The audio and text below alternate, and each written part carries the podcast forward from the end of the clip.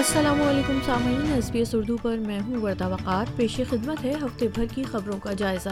سب سے پہلے شہ سرخیاں۔ اینتھنی البنیزے نے چین کے صدر کی طرف سے اس سال کے آخر میں دورہ کرنے کی دعوت قبول کر لی ہے۔ سڈنی کا ہاؤسنگ بحران نیو ساؤتھ ویلز کی معیشت کو نقصان پہنچا رہا ہے۔ محکمہ صحت اور عمر رسیدہ نگہداشت نے صحت کے نظام کے ساتھ خواتین کے تجربات پر ایک آن لائن سروے شروع کیا ہے۔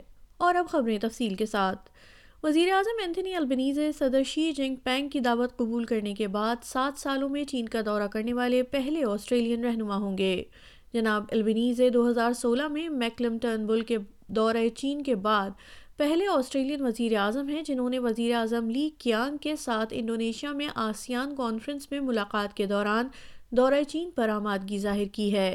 یہ 2 طرفہ مذاکرات گزشتہ سال تجارتی ٹیرف مذاکرات کے بعد طویل عرصے سے جاری سفارتی کشیدگی میں بہتری کے بعد پیدا ہوئے ہیں۔ جناب البنیزے کا کہنا ہے کہ انسانی حقوق بشمول آسٹریلین صحافی چینگ لی کی حراست اور علاقائی تنازعات اب بھی بات چیت کا حصہ ہوں گے۔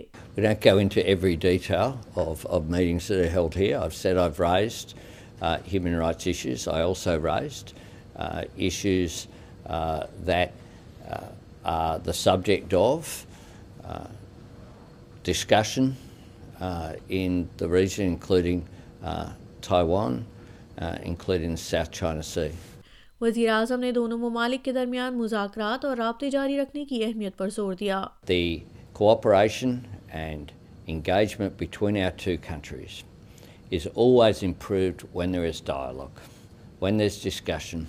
That's how you get mutual agreement, mutual respect and advance the interests of both our nations. یاد رہے کہ یہ دورہ اس سال کے آخر میں متوقع ہے، تاہم اس کی تاریخ پر اتفاق ہونا باقی ہے۔ ادھر سڈنی کا ہاؤسنگ بحران نیو ساؤتھ ویلز کی معیشت کو شدید متاثر کر رہا ہے اور نوجوانوں پر اس کا گہرا اثر پڑ رہا ہے، جس سے شہر کو سالانہ $10 بلین کی پیداواری صلاحیت میں کمی کا تخمینہ لگایا جا رہا ہے۔ کمیٹی برائے سڈنی کی رپورٹ کے مطابق یہ شہر ہاؤسنگ کی عدم استطاعت کے معاملے میں ہانگ کانگ کے بعد دوسرے نمبر پر ہے، جہاں اوسطاً گھر کی قیمت اوسط تنخواہ سے 13 گنا زیادہ ہے۔ تھنک ٹینک کے chief executive Eamonn Waterford کا کہنا ہے کہ ہاؤسنگ ریاستی دارالحکومت کے لیے ایک دائمی مسئلہ تھا اور اگر کچھ نہ کیا گیا تو اس کے مستقبل کے لیے خطرے کی نمائندگی کرتا ہے۔ نیو ساؤتھ ویلز کے پریمیئر کرس منس کا کہنا ہے کہ $10 لاکھ سے زائد کی اوسط گھر کی قیمت اگلی نسل کے لیے ناقابل برداشت ہے اور نوجوانوں کو ریاست چھوڑنے پر مجبور کر رہی ہے۔ Now we're losing our best and brightest young people, professionals, those in professional services or perhaps teachers and police officers and paramedics are moving particularly to Queensland, increasingly to South Australia and increasingly to Victoria, robbing the potential of a place like New South Wales. ادھر indigenous افراد کی ذہنی صحت کے حامی first nations افراد کے سماجی اور جذباتی نقصان کو کم کرنے کے لیے indigenous voice to parliament referendum سے متعلق مزید سول بحث اور بات چیت کا مطالبہ کر رہے ہیں۔ ذہنی صحت کی تنظیموں کا ایک گروپ بشمول انڈیجنس الائیڈ ہیلتھ آسٹریلیا اور بلیک ڈاگ انسٹیٹیوٹ سیاست دانوں سے مطالبہ کر رہے ہیں کہ وہ قابل احترام ریفرینڈم کے عہد پر دستخط کریں۔ یہ عہد 14 اکتوبر کے ریفرینڈم کے بارے میں مزید سول اور جامع بات چیت کی حوصلہ افزائی کرنے کے لیے اصولوں کا مجموعہ ہے۔ انڈیجنس الائیڈ ہیلتھ آسٹریلیا کی CEO ڈونا مرے کا کہنا ہے کہ وائس ٹو پارلیمنٹ سے متعلق مباحثے کی حساسیت کے باعث فرسٹ نیشن افراد کو حفاظت اور معاونت کا احساس دلوانا ضروری ہے۔ محکمہ صحت اور عمر رسیدہ نگہداشت نے صحت کے نظام کے خواتین کے تجربات پر ایک آن لائن سروس شروع کر دیا ہے۔ اسسٹنٹ منسٹر برائے صحت اور عمر رسیدہ نگہداشت جے کیئر نے کا کہنا ہے کہ یہ سروے اس بات کا اندازہ لگانے کے لیے بنایا گیا ہے کہ خواتین کو صحت کے نظام کے بارے میں کس حد تک نظر انداز کیا جا رہا ہے یا وہ عدم اعتماد کا سامنا کر رہی ہیں۔ محترمہ کیئر نے خاص طور پر امیگرینٹس اور پناہ گزین خواتین پر زور دے رہی ہیں کہ وہ آگے آئیں اور اس سروے کا حصہ بنیں۔ Some of the barriers we know that we hear from women when they tell us their stories is that they are simply not believed, that they are accused of all sorts of terrible things if they prevent with pain, that the doctor has trouble diagnosing, that they are drug shopping, or that they are, to use a terrible term, hysterical, or that they're over anxious, when actually in fact there are serious medical conditions occurring. یہ survey 17 مختلف زبانوں میں دستیاب ہے۔ پاپا New Guinea یروشلم میں اسرائیل کے لیے اپنا سفارت خانہ کھولنے والا دنیا کا صرف 5واں ملک بن گیا ہے۔ اگرچہ اسرائیل یروشلم کو اپنے دارالحکومت کے طور پر دعویٰ کرتا ہے، لیکن دنیا کے زیادہ تر ممالک کا اسرائیل میں ان کا اہم سفارتی مشن تل ابیب میں ہے، کیونکہ زیادہ تر ممالک کو پورے شہر پر اسرائیل کی خود مختاری کے دعوے کو تسلیم نہیں کرتے۔ وزیر اعظم جیمز مارپے کا کہنا ہے کہ یروشلم میں سفارت خانہ رکھنے کا فیصلہ پی این جی کے عیسائی عقائد کی عکاسی کرتا ہے۔ For us to call ourselves Christian, paying respect to God will not be complete without recognizing that Jerusalem is the universal capital of the people and nation of Israel. Australian ممبران parliament کے ایک group نے Julian Assange کی رہائی کے لیے lobbying کے لیے امریکہ جانے کے اپنے فیصلے کا دفاع کیا ہے۔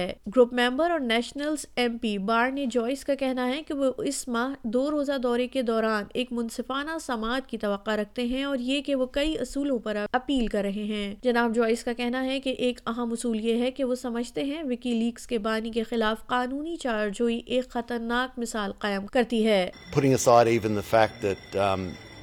Put aside Mr Assange himself, an Australian citizen to be sent to a third country because it's deemed to be a crime in that third country, even though they're not a citizen of that third country, nor were they in that country when the crime was committed.